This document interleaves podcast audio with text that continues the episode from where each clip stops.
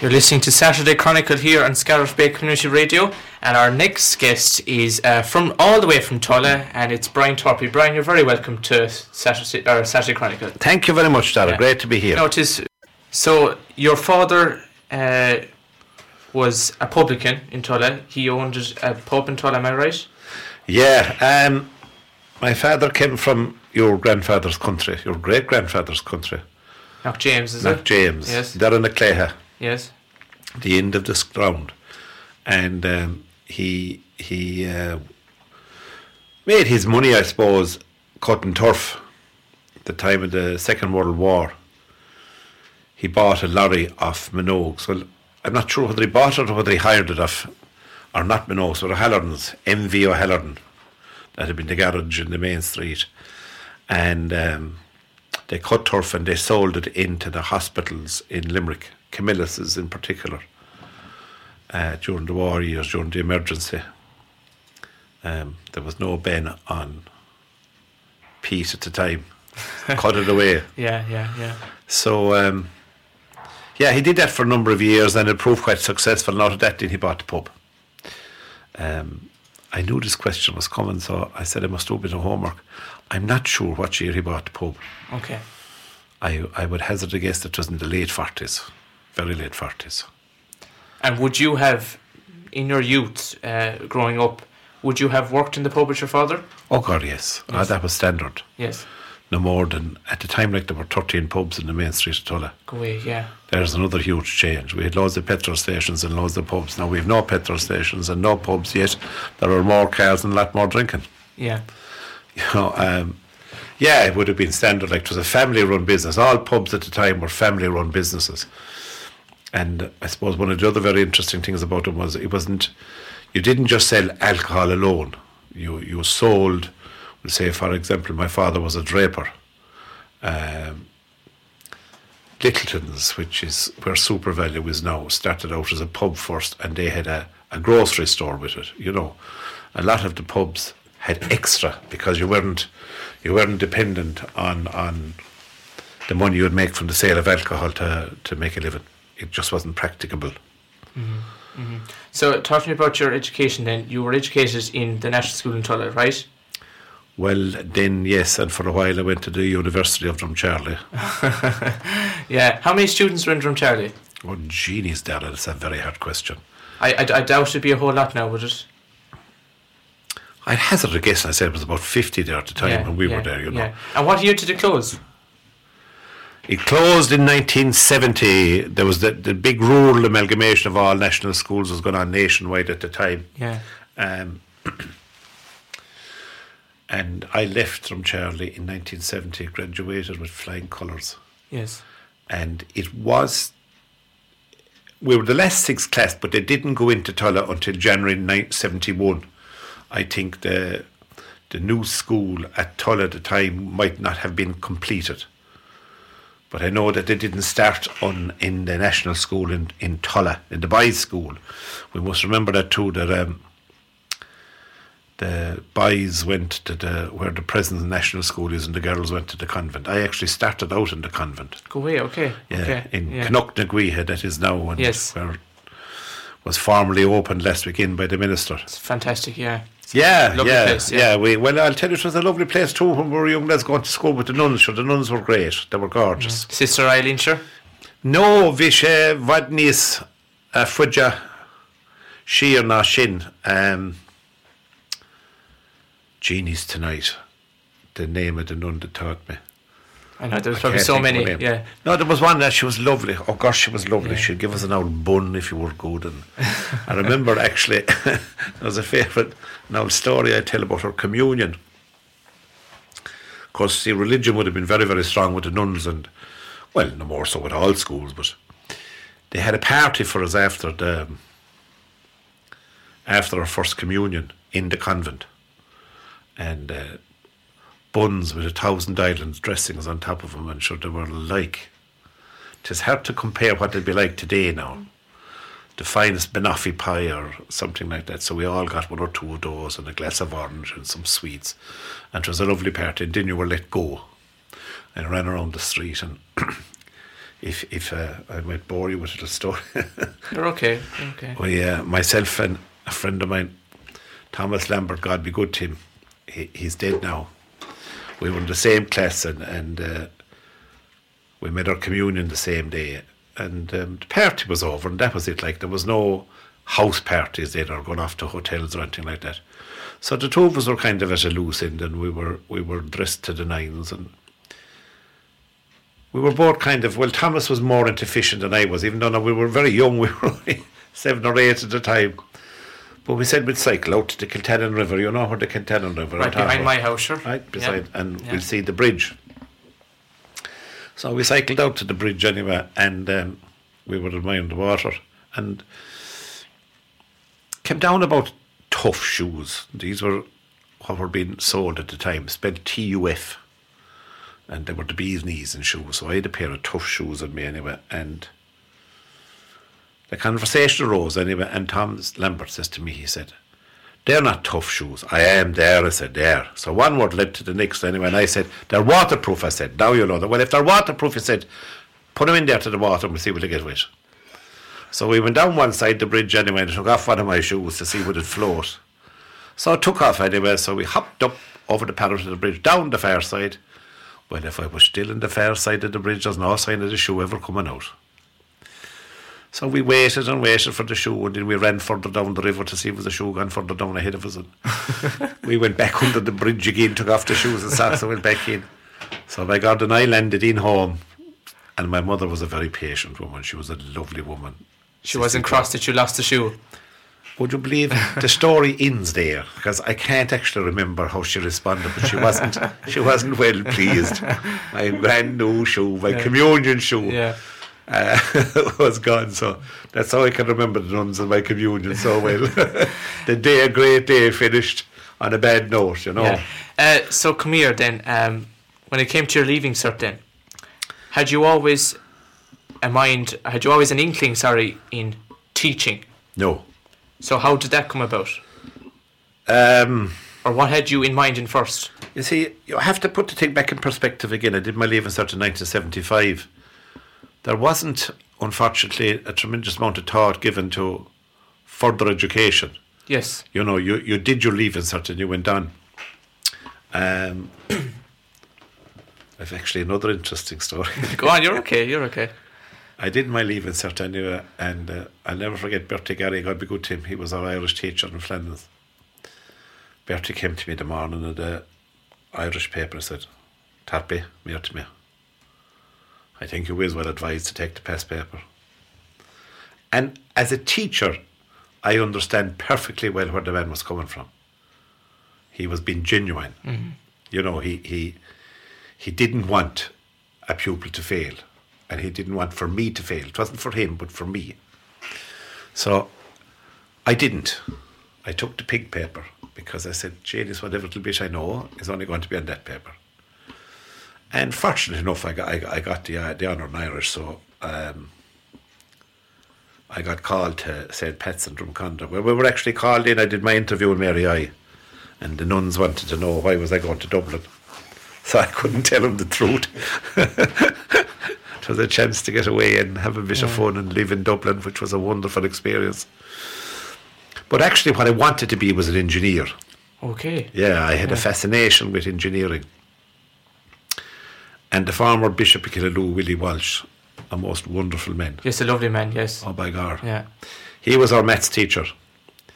And um, I didn't get the call to engineering, but there was, sure, it's still there now, kind of second choice. There was a late call.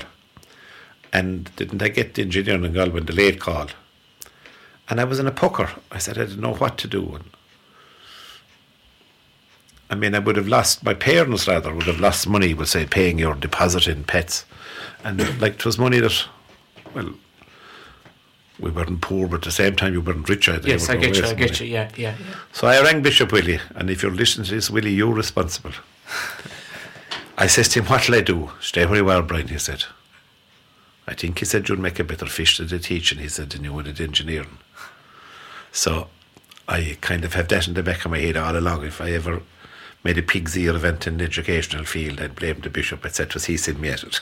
Yeah, yeah, yeah, yeah, yeah. So that's a very concise history of my education. So, so, so where did your okay? You went to college then. To St. Pat's St. Pat's. Pandra. So where did your teaching career start out? What school did you go to first? My teaching career started in St. Tola's in Shannon. And um, wonderful, wonderful experience. A brand new school. Uh, the day I started teaching there was the day it opened. So it was, we were all learning together. I have another funny story, or interesting one. Um, the school wasn't fully finished, but uh, it was ready to receive children. I mean, it wouldn't happen nowadays. I mean, should they'd have the carpets down now and the whole lot, but it wasn't 100% finished. And the builders still had their shed out the back, do you know? So the young lad, anyway, uh, which was me, was to make the tea the first week.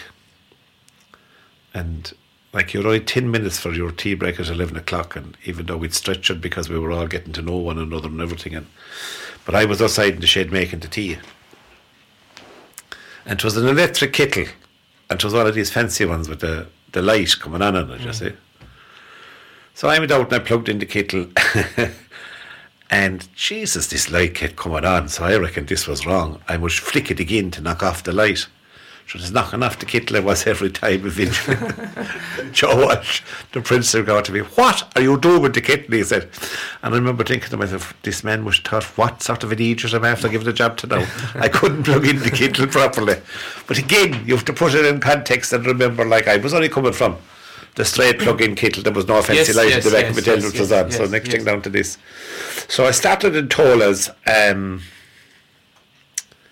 it was wonderful. I, How I long were you there for? 18 years. 18 years, yeah. Shannon was the most wonderful place. There was fantastic people there, uh, because they accepted you for who you were. I wasn't Brian Torpey, the son I met in Sissy. I was Brian Torpey, full stop. No more than if you were there, you were there me. You weren't your parents or you weren't your grandparents or you you were just the person whom you were. And Shannon was a new town at the time, and in that regard, it was magnificent because we all came in as equals, and we all treated each other as equals. And I I was um, got married, and we lived in Shannon, and our four children were born in Shannon, and they had a wonderful, wonderful childhood there. I could never say enough about Shannon. It was just fantastic, a fantastic place. So uh, what I'm saying, okay, so you, so you still have connections in St. Tola's. You still have friends from Great friends. Great friends. Yeah, great friends. Yeah, yeah. So, at what stage then? So okay, you were in St. Tola's. Did you go anywhere else before you went to Tulla? No, no. No. I came, got the job in Tulla then, and I started in Tulla on the 7th of January 1995. And was that the principal job, or did you start teaching in Tulla before you No, got the that was the principal job. Okay. Straight in at the, the deep end okay. with okay. 86 boys. 86 boys. Not a sign of a girl. And this was a huge change. I was after coming from a co-educational school, and um, anybody who has experience of education will know that boys and girls give a great balance in a class. You know, there's they they just give a balance. I think that's the word. Like it isn't that they play off one another, but boys will give you a certain amount, girls will give you more. So it was totally different. It was totally different coming out to teaching in an all boys school. And as well as that, the Department of Education had sanctioned, well, they were in the initial stages of sanctioning the amalgamation, the building of a new school. And for anybody who has ever worked with the Department of Education, they won't sanction the building of a new school unless the one you're in has fallen down and in just gone way beyond repair. And even though all the people who were in Tull at the time, and uh, they all were fantastic to try and maintain the building and whatnot, but at the same time, it was old. Yeah, yeah. It was old, Yeah. you know, and uh, and needed. So it was a big change, big big change. And teaching boys then sure it was, It was- it was different. yeah. So, so Shannon was a mixed school, was it? Oh God, yeah, Yeah, yeah. So as you yeah. said, Well, single sex schools would have been, in, even then, would have been the exception. yes, You know, most schools Yes. would have been co-educational. yeah, except we'll say where you had a religious order running a school, and by choice they were keeping it. They were keeping it, so it was, it was, Mm-hmm. So- was definitely different. Did you enjoy your time in Tulla?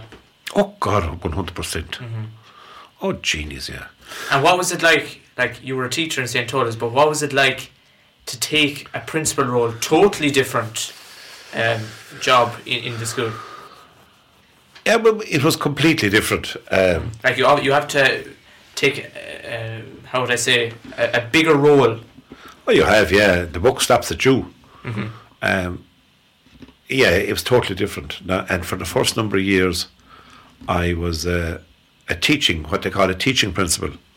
In other words, you had to teach a class as well as try and run the building, which I think in the modern day is, is crazy, crazy, crazy scenario. It's just not doable.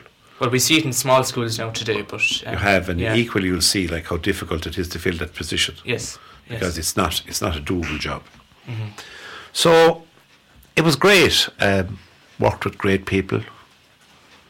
Tim Maloney, the McNamara, and Mary Collins and Bridie Tracy, great people. Starting out, you know, and then the, then when we we see things change very very quickly because I started in in in January '95, and the new building started its construction in 97, late 97. And that's where the present school is now, is And it? that's what the present school is. So there was some fun, I can tell you. Uh, Tim was in the classroom just below me, and the rock breaker was working below Tim again on a new classroom extension. And the conditions we worked under were crazy. Mm. I mean, it was driving me cracked, and Tim was right beside it, and the children in it, and still we were expected to, and we did, not expected, but we did provide a fairly decent old education to them, you know. But it was just, and then there was a big barrier across the road, across the yard, and we'd say we took our break at 11 o'clock. Well, the builders would come out at five minutes to 11 and put up the barrier so that the kids wouldn't run from the playground out into the building site, you know. Yeah. But the story I'm telling is the same story of hundreds of other teachers and hundreds of other schools. I mean, Tulla wasn't an exception in that regard, far from it. But they were, they were, there were different times, you know. But everybody, the goodwill of everybody was so good. Do You know, was so good. There was an interesting one now that will be relevant to your own situation, or your own neighbour rather. There was a prefab when the schools amalgamated in 1971. Uh, Mahara Knock James, And Drumcharlie was closed, was it? not Mahara Jack James from Charlie, or Genies Tonight, and the other one, I can't- the name has gone out of my head. Down near where Jermac and Breda live now. Oh, God. Um, I can't think of it now, anyways. It will come. Yeah, it will come. They were the schools that came in. But not James School, not only did it send in its pupils, but it sent in the school. It was a prefab. So the prefab was brought in. And the prefab was inside in the yard, and, and we used to use it for tugging out. Right. And one, the other half of it in, Bridie Tracy used to have her, learning support room inside it. and we were talking out another half of it. So next thing, this new building was coming, which was great. And um, what are we going to do to the prefab? So we just kind of threw it out there amongst the community. And Richard Price, I know him very well, yeah. Richard above with Knock James, and actually he, he he's now living in the house that my great great grandfather came out of. He said he'd take the prefab. So he came down, and 'twas I'll tell you uh, an engineering lesson to watch him dismantle the prefab, put it up in the back of the lorry, bring it back up, and by God he reconstructed it above again in Knock James. It had kind of gone, it had gone full circle. Yeah. Do you know? Yeah, so yeah. it was great to see it going like that. Um, uh, before we move on to your involvement with the Tulla Drama Group, uh, talk to me about, if you can, I don't know, I might go on a bit, um, the teaching nowadays, um, or how do you think the education nowadays is, is, is faring out? Well, again, and I'm not going to give you a smart answer. I'm retired nine years, so it's changed exponentially. Um, In such a short period of time. oh God, yeah, and from when, I mean, did we saw? I saw the introduction of two new curricula the the first new curriculum came out in the early seventies. So we'll say when when we started, I started teaching in '78, there was still this relatively new curriculum coming out, mm-hmm. and then they brought in another new curriculum in the early 2000s, and they're they're seismic changes, you know. Um, it's it was turning around, though it was more.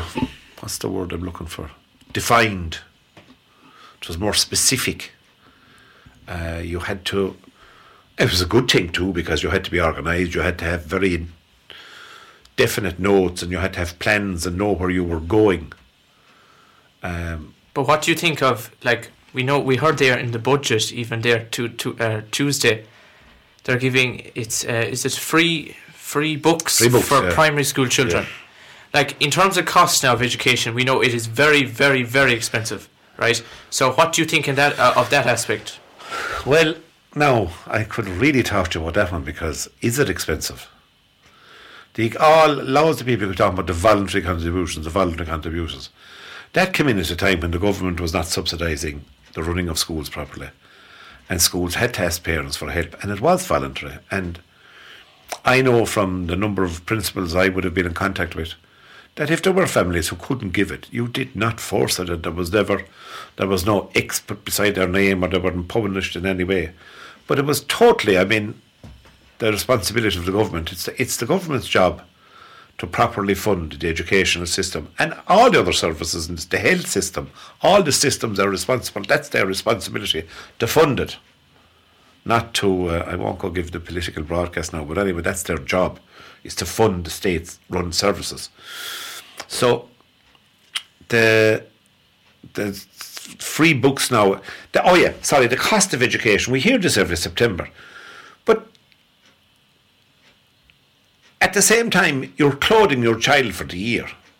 So if you were to break it down, like, and if you're buying jumpers and pants for a child, or a skirt and a blouse and a cardigan for a child for the year, that costs money too. But so I, am just, I'm just, I'm just thinking, like, you know, especially in secondary school now. I like, I know myself from leaving cert that you know the, the, the book list will come out in July and they, uh, it would say get such and such a book English uh, Fire and Ice 2 or whatever yeah. and it's new edition like this crack of new editions myself personally like if we look at the olden days or uh, well I, I call them the yeah. olden days um, people were able to hand down their books from person to person oh, correct. but now they're looking for new editions yeah, of books uh, which is an extra cost on parents so yes. what do you think of that but wait a minute again right but go back who is responsible for that it's the publishers so it's the publishers should be called out over it not the schools and not the teachers. It's the publishers change the edition of the books. And really, what they do a lot of time is only change the sequence of chapters. They're also doing it at infant date now. Everything is disposable. Colouring in pages and throw it away, throw it away. But it's the publishers that are responsible for that. So as the publishers should be punished and called out over it. But I, th- I think myself, with, with this is the last point now. No, go uh, on. This is a good discussion, and, and it's very, very interesting because it's great to to thrash it out. Go on. No, but I think myself there is pressure, and I, am not blaming the teachers as you said. It's, no, no, it's, no. it's the publishers that that that yeah, yes. with the editions, but teachers say if if you bring in the wrong book, like uh, they say no, no, we need we need this book um, so you have to leave the old book at home and get the new book. But if you look at the old versus new book, there might be only one page of a difference. But that's what I'm saying, yeah. But yet you're still pressurised into Correct. getting the new book. I book. would agree with you entirely. I would agree with you entirely. And it is the responsibility then of the cohort who have to bear the burden of that cost, namely the parents, to go and knock on the door of the publishers. Yeah. Don't shoot the messenger but knock on the door of the publishers. But I, am just wondering how the effect of this free book scheme will have on, on things like that. I'd say the publishers could go, they could literally just walk away from it and say, leave the books there. The one thing that I'm very interested in to see what impact this will have. We were very conscious of the weight of school bags. I mean, it's ridiculous the weight of school bags, and um, we tried a book rental scheme.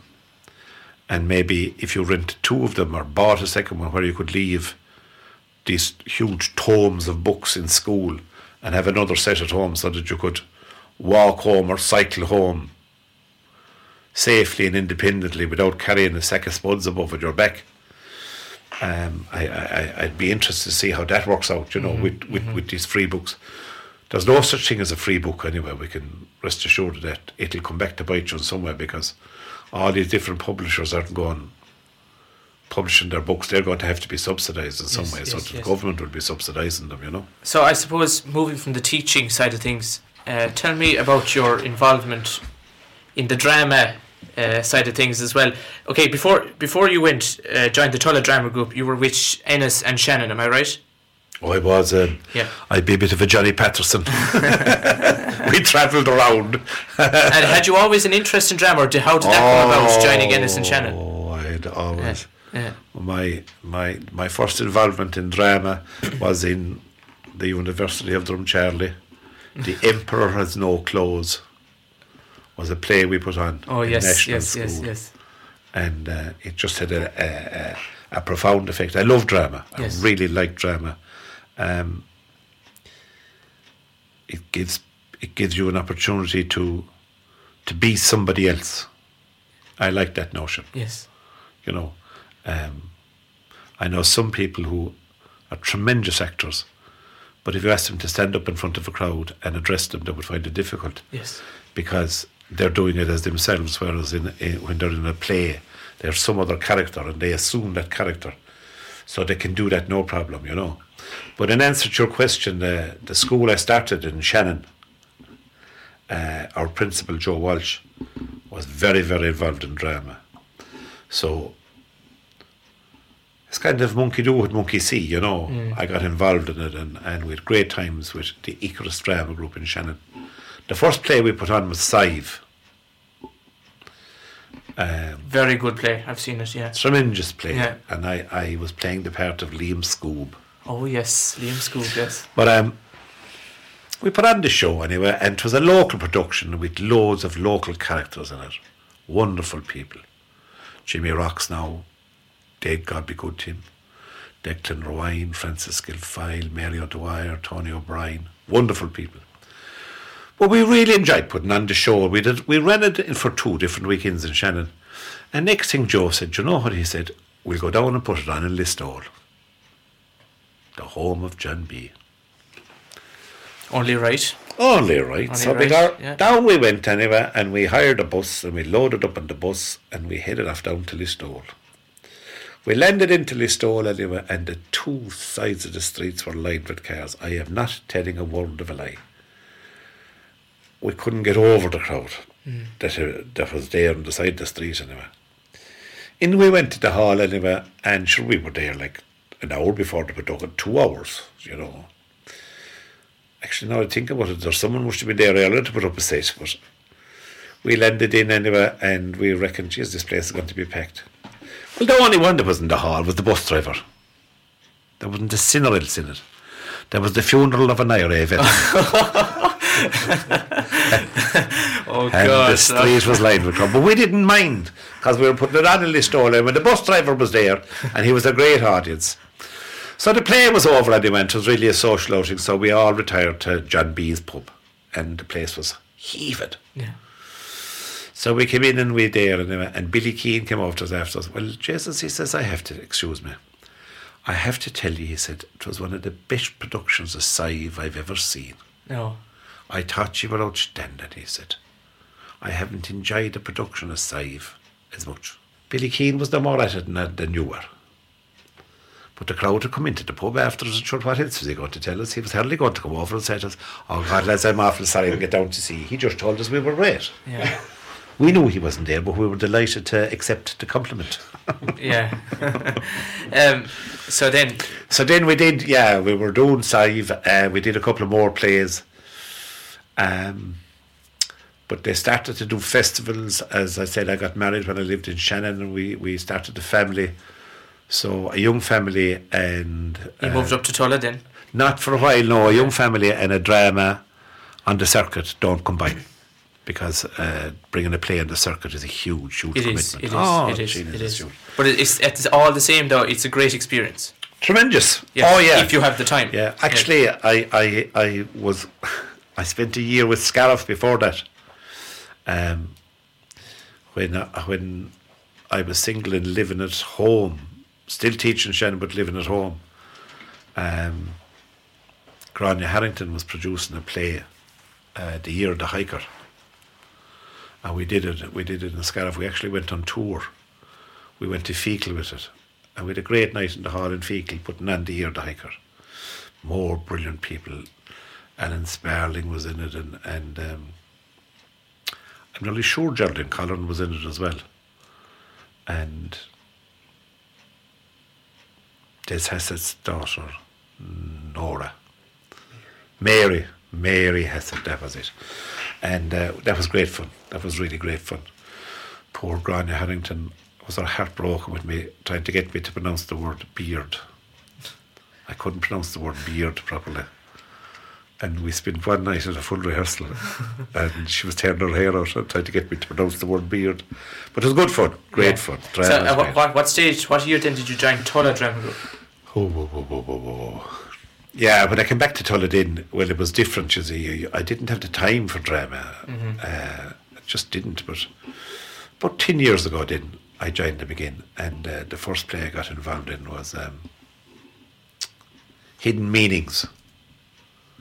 There are some people tell me I was brilliant in it because I was playing I was playing the part of a corpse inside in the closet. Oh. and I had nothing to do. Only lie inside the, the closet just open every so often and I just had to brace myself and bite it. Uh, and bite my lip and not stir.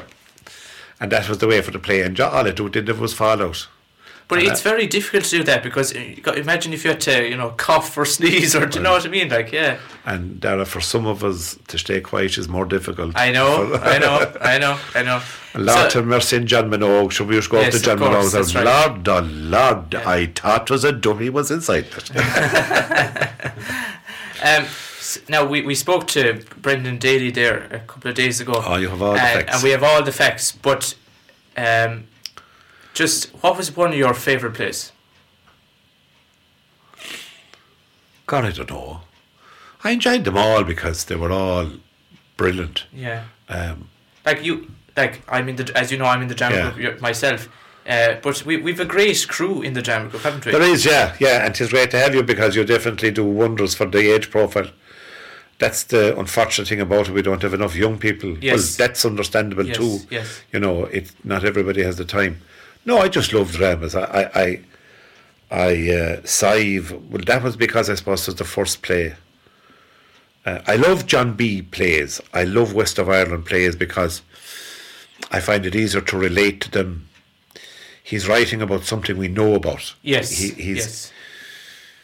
You can you can catch that character. I mean, the recent production of Big Maggie.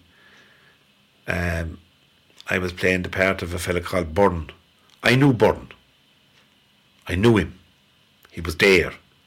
He was and that in, made it easy for you to yeah, act out on stage. He was in my father's pub. Yes.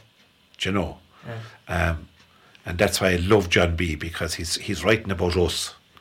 And I suppose he's even more important nowadays because I would be very traditionalist in my ways, and it's important that we keep the culture he spoke about and the type of people he spoke about, that we keep them alive and, and keep showing them to your generation that um, they don't become fossilized people, that they're still alive and they're still there, you know. Mm-hmm. I mean, he, Keane wrote powerful stuff. Going back to the time I mentioned Sive.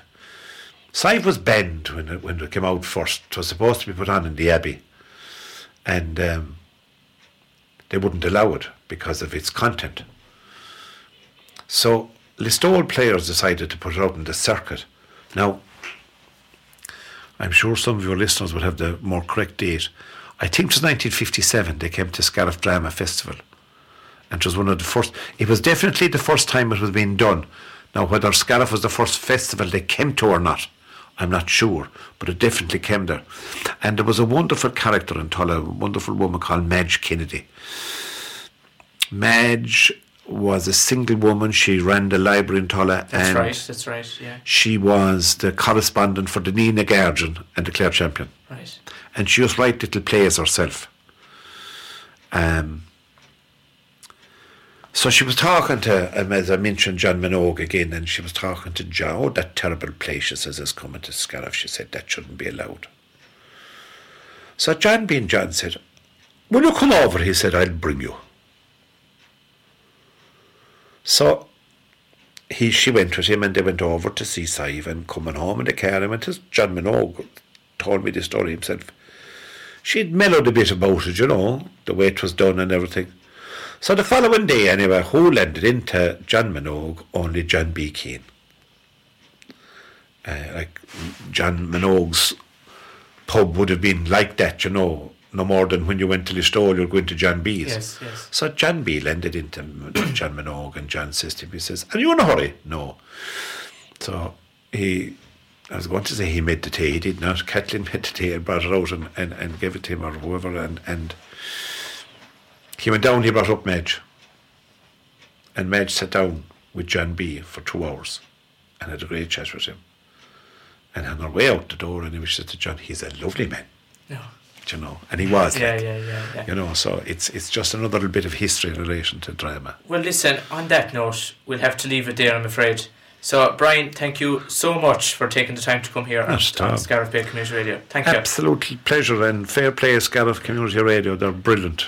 Thank they you. do wonderful work, and thank you, Dara. Thanks, Brian. God bless.